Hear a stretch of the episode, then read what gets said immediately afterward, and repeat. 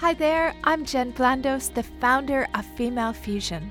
I've been an entrepreneur for over 20 years with experience in building seven figure businesses and working around the world. Originally, I'm from Canada, but I've been living in Dubai for the past 14 years. I've created this podcast to share my insights and expertise as a global entrepreneur and help other women start, build, grow, and scale their businesses. You'll also hear from some of the world's top experts and female entrepreneurs who will inspire and motivate you to achieve your business goals. So join me as we explore all that the world has to offer and build the business of your dreams. Let's get started. Welcome to another episode of Women on the Rise. And today I'm so excited for our podcast that we have the incredible Jaimie Abbott, who is a PR and public speaking expert from Australia. And I've known Jaimie for a couple of years. And I'm so excited to have her on the podcast today because she is such an expert when it comes to PR and public speaking that we're going to get so much value from today's episode. Welcome, Jaimie. Hi, Jen. Thanks so much for having me on today. I'm really grateful. Yeah, I'm so pleased to um, to bring you to the Female Fusion audience and to share your story. Before we jump in, maybe you could tell everybody a little bit about you and about some of the work that you're doing. Yeah, sure. So I have a background in media, media, military, and politics, actually, is my background. So I started out as a journalist. I was a TV and radio journalist for a number of years. I then dabbled in politics. So I worked for a federal member of parliament here in Australia. And then during that year, I joined the Air Force, so the Royal Australian Air Force as a PR officer. This was oh, back in it was 17 years ago. I have to think back what it was now. Um, 2007, I joined the military, and then I went to Afghanistan um, a couple of years later. Spent uh, six months in Afghanistan deployed, where I was a media trainer uh, for headquarters ISAF in the capital of Afghanistan called Kabul and uh, came back. I've run for politics myself. I've run for federal, state, local politics, got elected as a local politician, a local councillor. And uh, it was there I made lots of mistakes. So, as a public speaking person myself, uh, you know, media spokesperson, I would either sink or swim. Sometimes I would nail my message, other times I wouldn't quite master it. And so I bottled up all those lessons learned and I set up my own media training and public speaking training company. It's now been going for 10 years. And in the last couple of years, I started charging to speak. And so I would often speak for $500 Australian, so maybe 300 US um, equivalent. And then probably up to about 800 US, I would start charging. And that was about it. And it was about 18 months ago now, a bit longer. It was December 2021, where I was asked to speak for a corporate client. And I literally had no time in my schedule to do it. And so I quoted the client 30,000 Australian dollars. So what's that? 20,000 US? About 20K, uh, for yeah. Yeah, for a full day. And uh, I knew full well that, that that was probably six times what I normally would charge a corporate client for a full day. And they accepted the quote. And it was kind of a real landmark moment for me because I realized that I had been undercharging all these years and then telling my clients to undercharge as well. So I did that gig and then I created a course showing other people how they can become a paid speaker. And it took me five months to put it together. And I've now launched it three times in the last year. And about 102 people have gone through the course. And, and I'm really proud to say they are now earning 10,000 Australian, uh, so, you know, eight, 7,000 US uh, per gig, um, which I'm really, really proud of. That's amazing. And uh, we're going to dive into the getting paid to speak because this is something that I hear a lot from entrepreneurs as well that they feel underappreciated and undervalued that they're asked to speak at a lot of events and they aren't getting paid for that time. So we'll we'll share your top tips on that. I love hearing your story. I didn't know all of that story and it's so interesting that even you and I have a lot of similarities as well. You know, I had a media training, public speaking training company as well in London and Dubai and, and Brussels. And it's so interesting being involved in that space and working with people to help them be better speakers or to deliver media interviews. And it's funny how you're saying as well that you're you you were training everybody else how to do it but then when you were doing it on the other side you know making some of those mistakes because it is it is so much pressure sometimes when you are doing the speaking and you are giving the interviews as well. Mm, absolutely. Yeah, it is. And I think um, it makes me a better trainer. You yeah. know, eh, when I was in Afghanistan, which was 10 years ago, over 10 years ago now, I was pretty aggressive as far as my training style because I'd only ever been on this side of the camera, the side that asks the questions. And so for me, it was frustrating as a journalist to see people really struggle to get their message out there. And then I became this trainer and I used to say, it's easy, just stick to these messages, you know. And then when I became a politician, straight on the back of that, and I was starting to get up on big stages and do national TV live interviews, I realized, okay, it's not as easy as I thought yeah. being on this side. And I feel that that really makes me a better trainer, having now know I know what journalists are after because that's what I trained for many years as and worked for many years as. But I also know it is hard when you've got a camera in front of you or when you've got a live audience asking any sort of question of you, it's not that easy. And so I'm really grateful to have had that experience for many years being a spokesperson because I can really see things from from all sides. Yeah, I mean, incredible value that you can offer to your clients that you do have the the both sides. And I've seen as well, even for things like um, a lot of times media trainers, eh, if they haven't had that experience of understanding what it's like to be in front of the camera, behind the camera, and also as well the strategic communication piece and understanding the messages can it can be quite hard. So I mean, what an amazing value that you can offer to your clients for that. So, oh, yeah, thank you. Thanks. Yeah. Um, question that I have for you about, and I'm sure you get asked this a lot, and I, I get asked this as well by by our members. What would you say makes somebody a good public speaker? I think it's someone who two main things come to mind to answer that question. Someone who's engaging engagement is where it's at because we the audience we have short attention spans these days. Yeah. and if you don't grab people in that sort of opening 60 seconds you've lost them.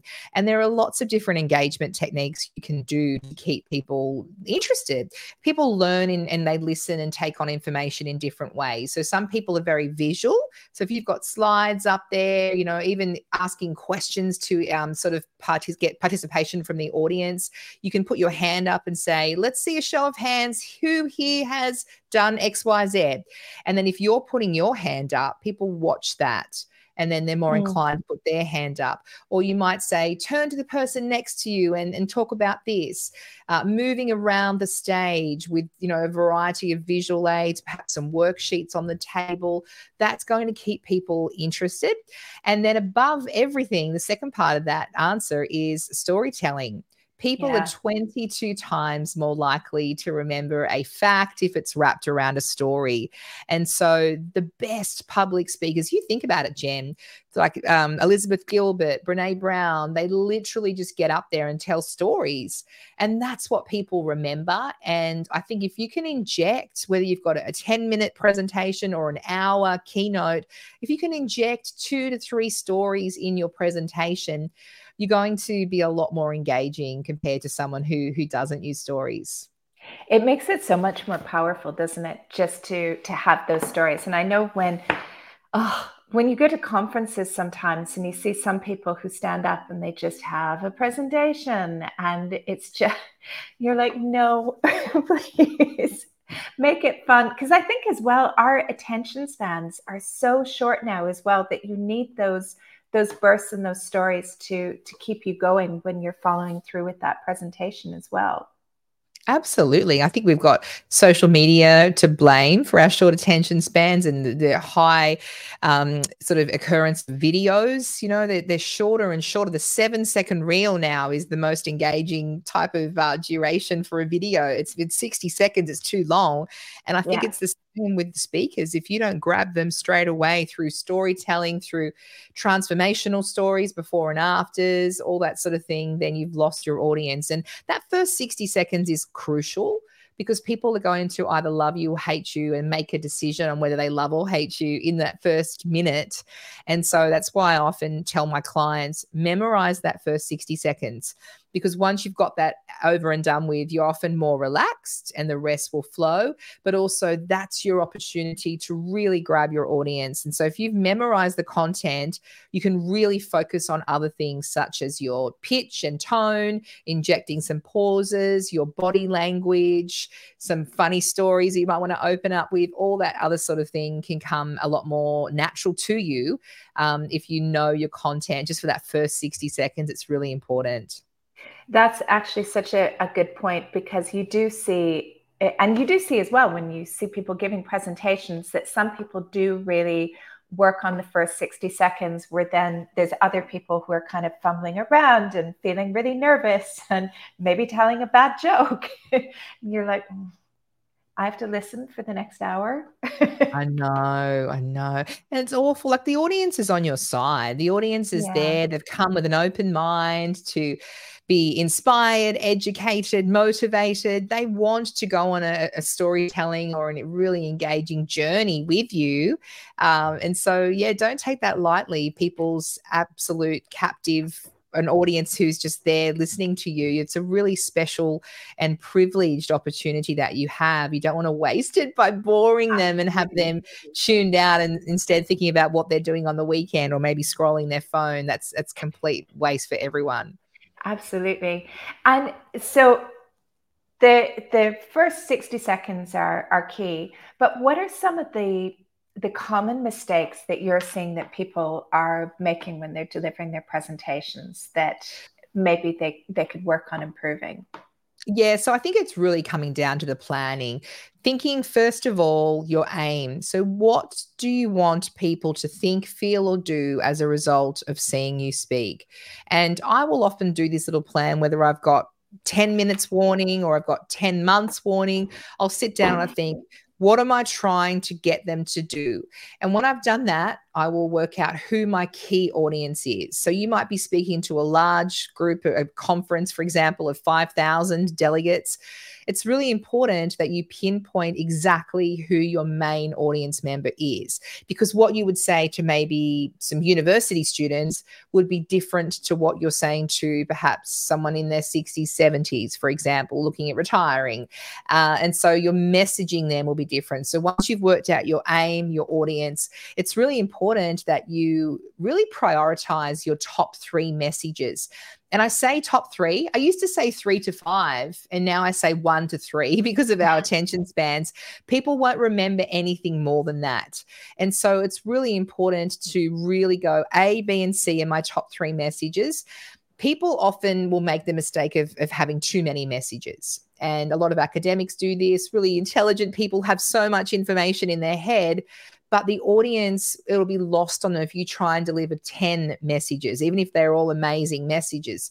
So you need to go okay well, what's my number one takeaway? So when people leave the room particularly if you're one of many speakers at a conference, right? We've all been there. You get to the end of the day and you think, I can't even remember what Jen spoke about. She was first up. So you want to leave your audience with absolutely no choice but to know what your number one call to action is, your number one takeaway. And that might be in the form of a story. People remember those stories, those anecdotes, those pretty cool statistics, all that sort of thing. That might be your focus and so I think I, I, went to a talk the other day, and it was something like 60% of Australian women are burnt out. And like that was pretty incredible. I'm like, wow, that's pretty high.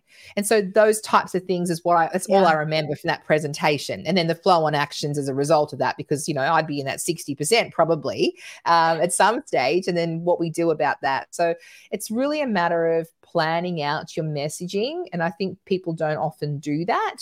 Uh, and then also preparing for questions. If you are speaking, you know there are going to be audience questions, really preparing for the who, what, when, where, why, and how, because that's what everyone wants to know. So you want to have that in the content of your speech as well as the answers that you have to be prepared for from the audience to ask questions.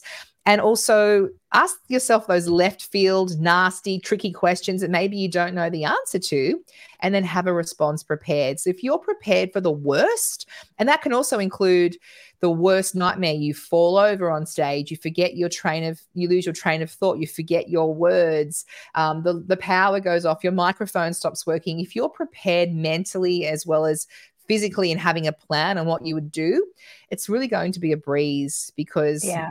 that's not going to happen. The worst, your worst nightmare. But if it does, you're prepared for it.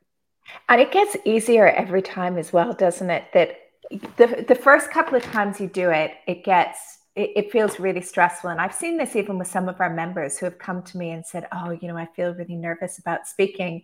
And then you see maybe six months on, they've done maybe 10 presentations after then and they're like this is great. I love this. I love speaking at conferences. And when you get into the habit of doing it and you realize okay maybe the power is not going to work. Maybe my presentation isn't going to show. Maybe the mic is going to break. The audience is understanding. As you said the audience is totally on your your side as well Mm. The only thing they don't like is, and we've all been there when the speaker has become flustered or yeah. said, I'm so sorry, I'm nervous, or oh, this is terrible. Yeah. And that makes you feel uncomfortable sitting in the audience. So if you can laugh it off, you know, make a joke, the audience relaxes, they can see you're relaxed. And it's a really great sort of exit strategy uh, in that situation. Yeah. Oh, that's, I mean, that, that's, I, I just love it when you see people when they finally crack it and they have their their confidence when it comes to presentations. But then on the other side, the thing that frustrates me is when you hear people say that they're just going to wing it. They're like, "Oh, I don't need to prepare. I'm just going to turn up and wing it." And you're like, when you wing it, it just takes you're you're not going to be precise with your information you're not going to be precise with your messaging and your audience notices people notice Absolutely. when you turn up and wing it I think that, I mean, sometimes people I've heard say, I'll wing it. And that's because they're just saying that and they're actually just, you know, trying to be cool. um, yeah, true. But yeah, the people, people I know that have said that. But I think also you really need to research who's in the room and research what they've been told about your presentation. So, what email has gone out? Um, what's been advertised about your speech? Are you going to meet that mark? And I actually one day I'll never do it again. But I was speaking for an international it was for Boeing actually, and um, they they someone asked me to speak, and I said, "Sure, what do you want me to speak about?" And literally from the moment they asked me to when they I got there, the brief had changed, right? They didn't tell me. And they said, Oh, we just want you to speak about your career. I'm like, sure. Never, I never touched base with them again. And I never asked them, you know, what what have you sent out to your staff or anything like that. Got there, talked about my career and i kind of noticed the audience a little bit confused like looking a little bit confused and it got to the end and someone put their hand up and said, Well, given the fact you're here to talk about gender inequality in the military, when have you been treated badly as a woman? I said, Oh, oh. I haven't. Anyway, long story short, the story, the the brief had just kind of like Chinese whispers developed into something completely different. And they were told that I was there to talk about gender inequality in the Australian military. And that was unbeknownst to me. I just was talking about my fun career. And um, I went to a party a couple of days later, and there was someone, a, a Boeing pilot or something I met, and he said, Oh, I felt so sorry for you. You obviously didn't get told what the brief was. anyway, yeah. I'll never do it again. So I'm kind of glad that happened to me because now I tell other people make sure you have a look at the email that's gone out. I know it sounds so basic, but you want to make sure that your content is meeting the mark exactly for what's been advertised. Yeah. And I, I think you you become more confident with that as you you do more and more presentations as well that you you get used to asking those questions because I've had the same thing happen as well. Or, you know, you agree to speak on one topic or you agree to be on a panel for something.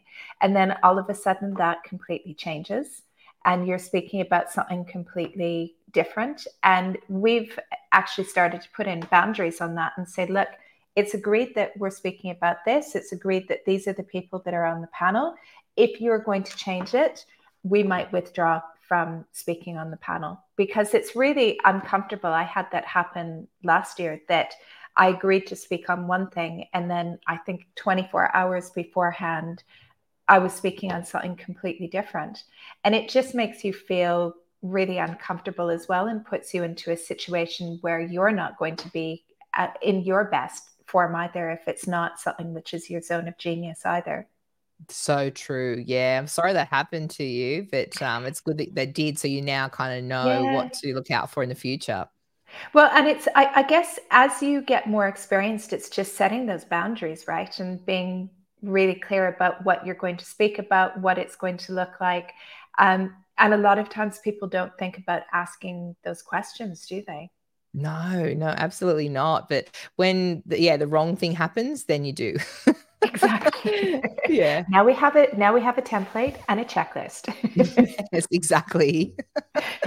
Everything needs a checklist in Jen's world. I like to plan, and then it's okay. Look yeah. hmm, can we put together a speaking checklist for this? Why not? Yeah, absolutely. Good idea. but do you know, it's even things as well, like I've been saying to members, things like, um, and I've noticed this because we have a lot of people speak at our female fusion events as well. The number of people who want to speak, but don't even have simple things like uh, biographies or profiles. I'm like, how can you present yourself for speaking if you haven't actually told people who you are and what you do?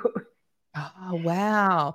I mean, at the very least, I, I have my own PR club membership, and I was telling all the members the other day, just put together a media kit. I mean, even to come onto your podcast today, dealing with your assistant, I sent my media kit, and it's literally just a Google Drive folder. It's got low res, high res photos. It's got a short and a long bio, and it's just a shareable Google Drive link that I can send people um, because they always want to know your bio and all that sort of thing. So yeah, if you're putting yourself out there as a speaker, I would say at the very least have some sort of bio and media kits even better. Yeah, you made Candace so happy with that, I'm sure.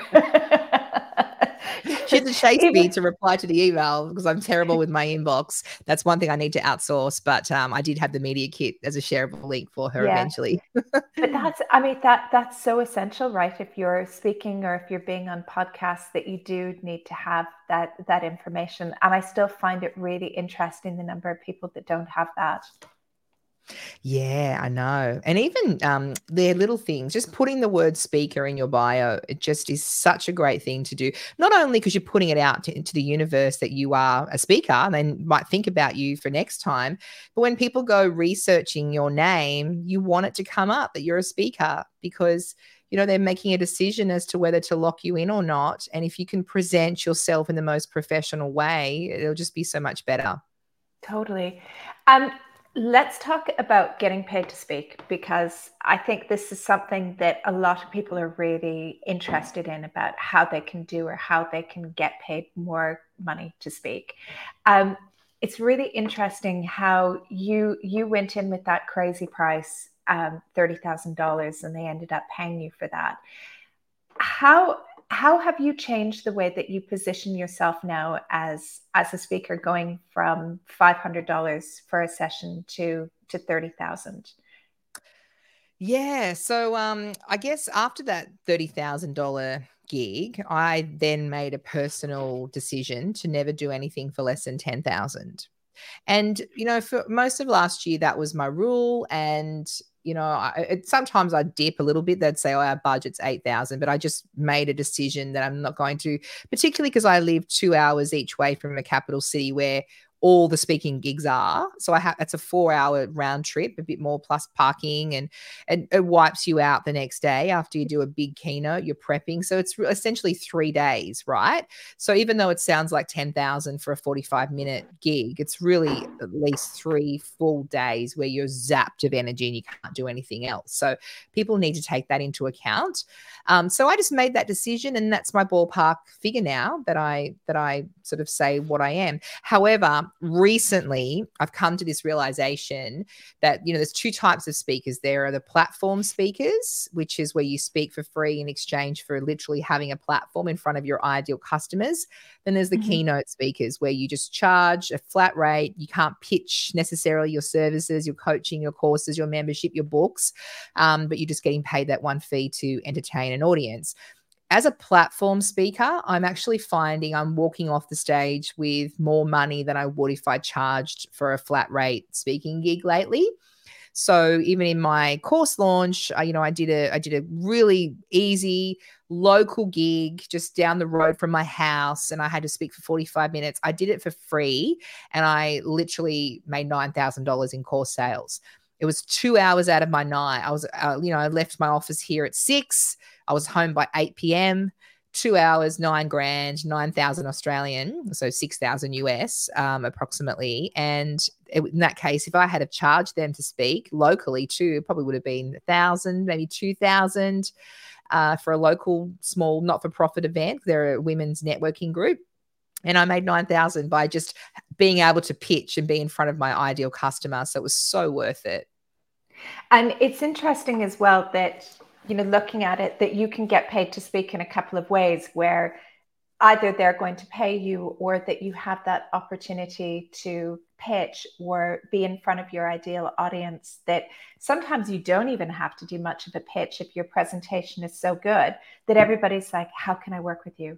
How can i join your course? How can i join your membership Yeah, and people underestimate that actually, Jen, because people are going to fall in love with you. People will resonate with you just because of the way you come across. So, at the very least, I encourage people to set up a coaching page. Just so I've got a jaimieabbott.com.au forward slash coaching. So, and it happens. I'll speak inside someone's mastermind, or I'll usually speak on stage, or it might just be an online thing. And they'll say, "I want, I want to have a session with you. How can I do it?" And it doesn't matter whether you are an official coach or if they just want yeah. to rack your brain. You and I were chatting about this backstage before we we hit record today.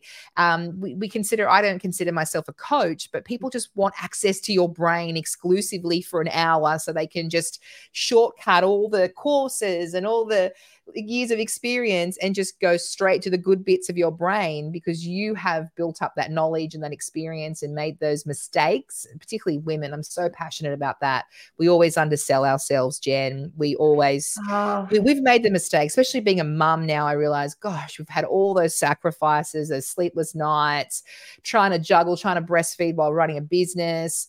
Um, even before I had kids, we are doing work experience, we're making mistakes, we're spending money, we're studying don't give away all that built up knowledge for free. And so uh, I'm very, very passionate about that. And so when people see you speak, they are going to want more from you and have something ready to give them. And that could just be a quick coaching session. Yeah, no, absolutely. And that's, you know, having that ready as well to be able to say, yeah, you know, here's my website address. Or one of the things um, that my team did recently is they went and got some A5 flyers printed up um, so mm. when we're at an event, that it will be like specific about the event and it will have a special link on it. So then they can track and see if it's coming from that event. And it just costs like maybe $50 or something to get them printed up at the local printer, but it just looks a little bit nicer. And they're like, oh, yay, you want more information? Here you go. Um, and I found that that's actually really, really useful as well to be able to do that because you might not necessarily get paid, but you're going to get other people paying you for your services so it works out it works out in the end yeah, absolutely. And just on that that coaching thing as well, I remember I was charging, I think it was three ninety nine an hour, three ninety nine Australian an hour. And so what's that? Two ninety nine US? Yeah, not a lot. Yeah, and so then I was getting crickets. I had no bookings at all, and now I'm eight ninety nine Australian, so six hundred US, and I'm booked out. Well, I've got three sessions a week. And so it's definitely a perception thing. And I spoke to a client I had last week. He just booked me cold. He just went to my website and booked me cold. And um, he, I said to him because I was giving him advice on how much he should charge as, as a speaker and as a coach. And I had this discussion with him, and he said, if you were three ninety nine Australian for the hour, I wouldn't have booked you because I would have thought, what's wrong with her? She's too cheap. Is she just starting out? And so it's so interesting. Like the more you charge, the more people perceive you as being that premium sort of service and um, it works. If you can back it up and you can get people results because for me for 8.99 australian 600 us i'm going to give them advice that's potentially going to make them a lot more money than that. And so the return on investment is there. It's like i've invested in coaches at 2000 australian an hour 1000 us an hour the other day because i know the return on investment is going to be there. And so, yeah, I wasn't um, sort of put off by that price because I know if I follow what advice they give me, it's going to pay off. But you know, this is where, as women, we need to stand in our power with this. Mm. And especially when it comes to pricing, I learned that very early on when um, when I was at uh, my first company, and this was like 20 years ago. And I thought at first, I'm like, okay, I have this training business. I'm gonna fill up my courses, and I'm gonna make it cheap. And I think it was like 150 pounds for a day or something because I thought, you know, everybody's going to come because my courses are so amazing. And I barely had anybody book. And so I thought, okay, I'm going to be the most expensive because I believe that what I have is the best on the market. So all of a sudden, I, I, I then started charging like I think 700 pounds for a session, and like, and this was for a group course. This wasn't one on one. This was like coming to a training center and doing training, and we were sold out. We were totally booked out, and all of a sudden, I was like, oh it was because they thought that it was cheap, that it, it was crap. But yeah. you know, all of a sudden it's the same stuff. And this is where us as women really need to stand in our power and go, no, it needs to be, it needs to be more expensive mm. and worth it. Yeah. Yeah, absolutely. Not- it's the same as a speaker. I think there's a, a perceived value in having a ten thousand dollar keynote speaker as opposed to someone for five hundred. So I think it's very, very similar. Yeah, and so, somebody, if they want to get more into paid speaking, how do they go about doing that? Because I think, um, you know, you think, oh, it'd be great to go and have um, paid speaking gigs, but I think a lot of people are like, I wouldn't even know where to start. Yeah, so there's lots of what I call low hanging fruit. And so you can do things like a hashtag search and search on the hashtag call for speakers, speakers wanted, um, conference speakers, leadership speakers wanted. And you can find things on Instagram, Facebook, and LinkedIn with that hashtag search alone. And you get a lot of corporate opportunities with LinkedIn. I've got some big gigs actually uh, from doing this hashtag search. And there might be virtual events online, there might be overseas events. I went and spoke in Toronto, Canada, and that was through a hashtag search that I found for the World really? PR Forum. Yeah. And what's there today may not have been there yesterday. So it's really great to get into the habit of checking these things. I also go onto Google and I'll type in call for speakers Sydney, call for speakers London. I'm going to London in a couple of weeks. And I did this exact process. I went onto Google and I typed in conference speakers London wanted. And then I got all the different uh, events that are on while I'm there and I pitched them as a speaker. And, um, you know, it, people don't know how easy it is. And you, then you'll get all these different conferences coming up that'll come up on Google. And yeah, sure, they might have locked their speakers in, but you can always pitch to them anyway because speakers always fall over at the last minute, literally, they might get COVID or something, and, and, or anything can happen. Life gets in the way, and the organizers need backup speakers. So by simply pitching yourself, you have that opportunity and you're getting front of mind for the organizer. Failing that, if it's an annual event, they'll keep you in mind for next year when they're finalizing their speaker lineup, which they often do even before the this year's conference has begun because they want to promote next year's. They'll start locking in speakers for next year. And so just from literally researching and pitching yourself, just putting yourself forward – that's how you're going to get gigs. And the ones in my paid to speak course, we've had three rounds now. The ones who are getting the gigs, the seriously, Jen, the main difference is they're actually pitching. They are falling yeah. into hands at the right place at the right time from even EAs who are looking, who've been given a task to find a speaker for an upcoming strategic planning day or an upcoming corporate event conference. You fall into their lap, they've hit the jackpot, and it's just because you've pitched to them and then the other person hasn't. And so, really, that's the main difference. It's easier than you think. There are more speaking opportunities out there than there are speakers. I truly believe that. And I think it's also getting over the the fear, isn't it? Of because um, I think a lot of people hope that people are going to come to them and come to them with opportunities and wouldn't instinctively think about doing that pitch and pitching themselves as as a speaker or going onto Google and finding those opportunities because I hear from a lot of people that they're like, I should really get paid for this. I'm speaking for free all the time. Um, why is it? It's so unfair. Oh, I know. And then we women do it too much. And it's annoying because you get off the stage and you think, oh, the organizer has made money from me being a draw card. I think so many of us entrepreneurs have been in that situation. And we do too, we fall into that trap, Jen, of thinking, oh, it's great exposure. It's a great opportunity. It's great publicity. But you can't keep doing that for free, particularly when an organizer of a conference is charging a couple of thousand dollars uh, per head as a delegate yeah. conference fee, and they're using you as a draw card. So you should be charging accordingly for that. And we're often too scared to miss out on the opportunity. Or with, and then often if you do it for free, you're not even allowed to pitch anyway. So you might as well be charging rather than just giving your knowledge away because there has to come a point point. And I just shake my head when I think of all the years of free speaking gigs that I did because it was free publicity, a good opportunity for exposure, all that sort of thing. And I, have missed out on tens of thousands of dollars when I think back of all the events that I've done for free when I should have charged it's funny. And I think that's going to resonate with so many entrepreneurs because this is what entrepreneurs do, right? They're like, oh, okay, yeah, you want me to speak? Sure, I'll speak at this event, I'll be on this panel. I'll do that because it will give me the exposure. And sometimes it does, but sometimes you're asked to speak about things that aren't even your target audience. And so for things like that, if it's not your target audience, you need to be like Jaimie and say, I'm not getting out of bed unless it's $10,000. Yeah. Yeah, absolutely. I sound like a you know diva, but a supermodel no. diva. But I mean, even the other day, I spoke for um, a, a, group of doctors. They were public servant doctors and nurses in a public hospital.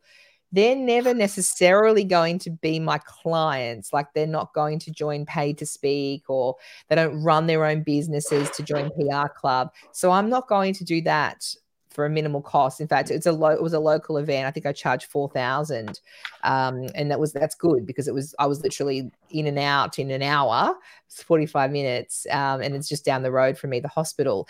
But that's where I should be charging. I'm not going to do that for yeah free because there's no value, there's no return on investment. They're not going to join my they, they might perhaps look at doing private client coaching down the track but not that often not as often as entrepreneurs, which are really my ideal customer.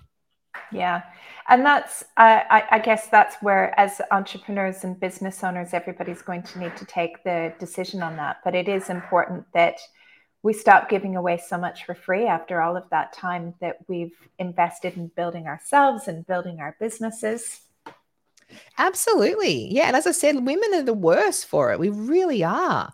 Um, whereas men seem to, like my male clients, charge once you tell them. I've, I, I probably have mostly, it might be about. I have to do the, the stats, but I would say in my PR clubs, at least sixty percent would be men. And hmm. once you tell them, you say to them, you should be charging this, they go and do it. Whereas the women go, oh, yeah, but you know, they're not for profit, or that, you know, I've worked with them before, I've got a long relationship with them, or they've got my ideal customers in there. And then I'm like, well, do they really? Because if they do, and you know you're going to get work naturally as a platform speaker, do it. But if you keep doing this for the free exposure and it's not sort of equating into dollars earned, then you need to charge a speaker fee. And it's funny, it's a perception thing. When you start charging a speaker fee, people treat you a lot more seriously as a professional speaker. And free doesn't pay the bills. No, no. And we need to stop doing stuff for free and mm. or cheap. And it also elevates the type of people that you're working with as well. I find that when you put a dollar amount or a price on that, that all of a sudden it elevates the sorts of people who want to work with you as well. And I find that they're they're nicer and easier to work with. Less complaining, less, you know, being difficult, that they really value the the knowledge and the expertise that you bring to the table as well. Absolutely. Yeah, I totally agree. And I even think about it as myself as when I book someone, if I've paid and we've invested in them as a speaker, it just, yeah, you just feel like it's a lot more valuable. I don't know. Yeah. If they came for free, I think, well, gosh, why would they do it for free? Um, yeah, I don't know. It's, it's definitely a perception, premium perception thing for mm. sure. Mm. Mm. And we need to, yeah, we need to start putting a, a dollar amount on that. Um, mm. If somebody um, so you were saying that people could google Are there any other sort of resources or tools or platforms that you could recommend that if somebody wants to get more into being paid, that they could they could look to to find that information? Absolutely. So, a couple of things that I use. Um, so, I will just cold pitch and I'll get decision makers direct emails through LinkedIn. So, let's just say I want someone from Boeing, you know, the, the airline company. Um, I not airline, but uh, they build planes. Boeing, yeah. um, they make planes. I would go onto LinkedIn, type in maybe training manager, Boeing, get the names of people there and then I'll use different extensions such as there's a an extension I use called hunter.io and it's a Chrome extension where you literally just go on to say Boeing's website. You open up the extension and you can type in anyone's name that works there and it'll give you their email address. So it's a great strategy to reach decision makers and I'm cold pitching myself all the time to big corporate companies. Um, you can also expect to get rejected. So I get one yes to about 399 no's. So one in 400 say yes. Uh, and I think it's really important to say that because you need to get used to the, re- it's not necessarily a no, it's just you don't hear anything back. Um, but I've scored three big corporate clients this year, either as a speaker or running workshops for staff uh, that have been very, very lucrative through that exact process. And I've got a little proposal template that I actually give people this in uh, PR Club and my Paid to Speak course. It's just a template which you can make your own and you just PDF it on Canva and send it to, to clients to pitch yourself. And you can put all your topics in there, your AV requirements, some testimonials, all that sort of thing. So just literally pitching all the time. Being a podcast guest is an also is also a great way to elevate your exposure as a speaker. Uh, and then other things. So speaker bureaus. So I think there's a definite place for them. So that every country has different speaker bureaus, and they are like an agency where corporate clients will go to select you as a speaker. And if you go to any of them, in Australia, one of the largest ones is Saxton Speaker Bureau, for example. You go to their website and they'll have them all categorized. So, inspirational speakers, sports speakers, leadership speakers. There might even be specialty um, topics such as domestic violence campaigners, all that sort of thing. And corporates will go there and they'll book you as a speaker. Uh, they, they do take a fair generous commission. I've heard even up to 40%, which is yeah. incredible. But if you're getting a $10,000 speaking gig, you might be happy with giving them 4,000 for a gig that you wouldn't otherwise get. So I definitely recommend that as part of the strategy to be a paid speaker. And then failing all that, just offering advice. So, connecting with groups on Facebook where I'm in so many groups for entrepreneurs, small business owners. People are always asking questions, and then I'll often respond with, here's a blog I wrote on this topic, or here's a video I recorded on this topic. People then check me out and go, she's actually going to be a great speaker.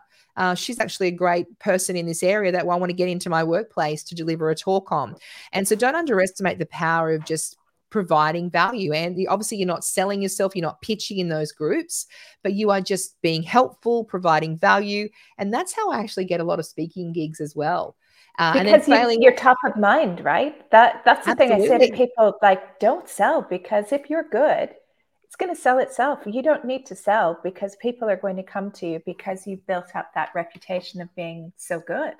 So true. I mean, and also just consistency. So being talking about being front of mind, Jen.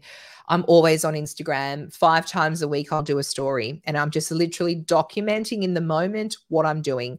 People love this stuff. Uh, and yeah. so, for example, I might get off this podcast and I'll do a quick story. I just hold my phone up and I literally document in the moment what I'm doing. So I'll say, just had a huge day. I did three podcasts because I did three is my third one today, podcast interviews, because that's how much value I place in them. I love being on someone else's podcast. Then I'll say, I went to the gym today, a big day tomorrow. I'm just going to head home now and cook some beautiful lasagna. Hope you have a great night. People love that non scripted, natural, behind the scenes content. I can't stress enough. And people hold back. And so I can tell you now, I've had like, I haven't even got to my Instagram messages, but I've had a quick glance. There's about three speaking requests there in my Instagram messages just from today by sharing photos, sharing videos. I did a reel before offering value it comes back your way if you're always putting yourself out there. People are thinking about you first when they need a speaker, and uh, it really works. But consistency is key. I know it sounds boring, But it doesn't take that long, couple of months of you showing up daily, doing a reel, sharing a carousel, doing a blog, doing a story a couple of months of doing that consistently and you will get inquiries through whether it be for your coaching whether it be for you as a speaker or whether it be to employ you in your business whatever you do it definitely works and oh gosh consistency is the name of the game for everything and i find it really interesting when I talk to people and they say, oh, you know, business isn't going so well. And the first thing I ask is, you know, are you being consistent? Like, are you being in everything you do in your business, including your marketing? And a lot of times they're not. They're like, oh, yeah, I've not done that. Well, if you're not showing up, if you're not being consistent, it's hard for that business to flow in because you're not top of mind with people, which is why those people who have really cracked that are so great at um, generating the business and mm-hmm. growing their profile because of that. Yeah, I will um, sort of prioritize a three hour batching content creation session I'll, I'll prioritize that over anything. I'll prioritize that over a paid coaching client because I know by me doing three hours of content creation, that's going to allow me to reach more people. And eventually it's going to make me scale and get more clients into my memberships, my courses, and all that sort of thing. So um, yeah, definitely helps by by putting yourself out there in any way, shape, or form online. And I have to say as well that people need to check out your social media. Your Reels game is always on point. You are fantastic at creating videos and Reels. It must be the TV journalist in, in you as well. Uh, but you have fantastic Reels that you put together. So if people are looking for inspiration, they need to check out Jaimie on, on Instagram as well. Oh, thank you. I try. It's so inconsistent with the uh, views, though. Do you know, I did one the other day and it had 18,000 views. And then I did one yesterday and it had 200 views. so I guess that's the whole idea, right? We don't know what the algorithm is as to why some just really go viral and others don't. But I just keep plugging away and I don't get deterred if one only has 200 because that's still 200 sets of eyes on my content. Imagine if that was in person. Even if you had 20, 30 people looking at your content, Imagine that in real life. And so I always say to my clients, don't be deterred by low numbers because they're yeah. human beings watching your stuff as a captive audience member. That's very, very powerful. Absolutely. And it's again just showing up, right? You just mm. need to show up consistently because then people aren't going to forget about you. You're not going to be the world's best kept secret. So true. So true. I love it. You've just given me a reminder that I need to uh, go and do an Instagram story as soon as we get off here.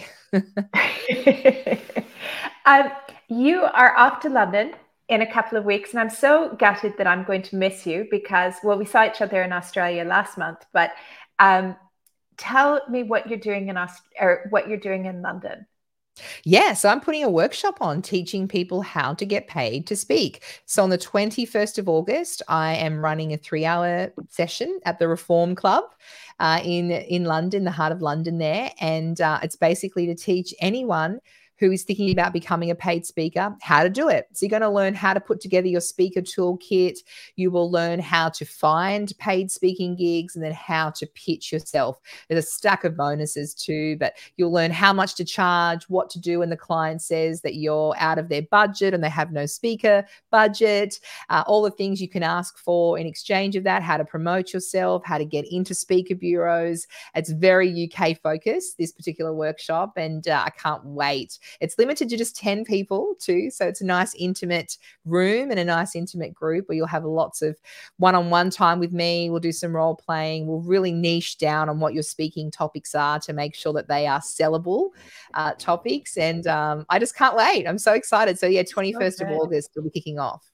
Amazing. Well, we'll put that on uh, Female Fusion as well because we do have a lot of members in the UK and we have a lot of members from around the world who travel to the UK for the summer as well. So I'm sure you're going to have lots of people that will be interested in coming to that as well.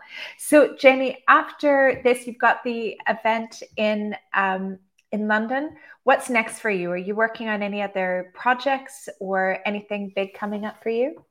Yeah. So, I mean, I've got my PR club launch. So, my PR club's my signature membership, which is, it's open all the time. We're doing a really big campaign at the moment because, uh, yeah, it's just fabulous. So that people get access to me every month where I do a masterclass on everything from LinkedIn to writing your own press releases to scoring corporate clients to marketing yourself on and off social media, podcasting, awards, all that sort of thing.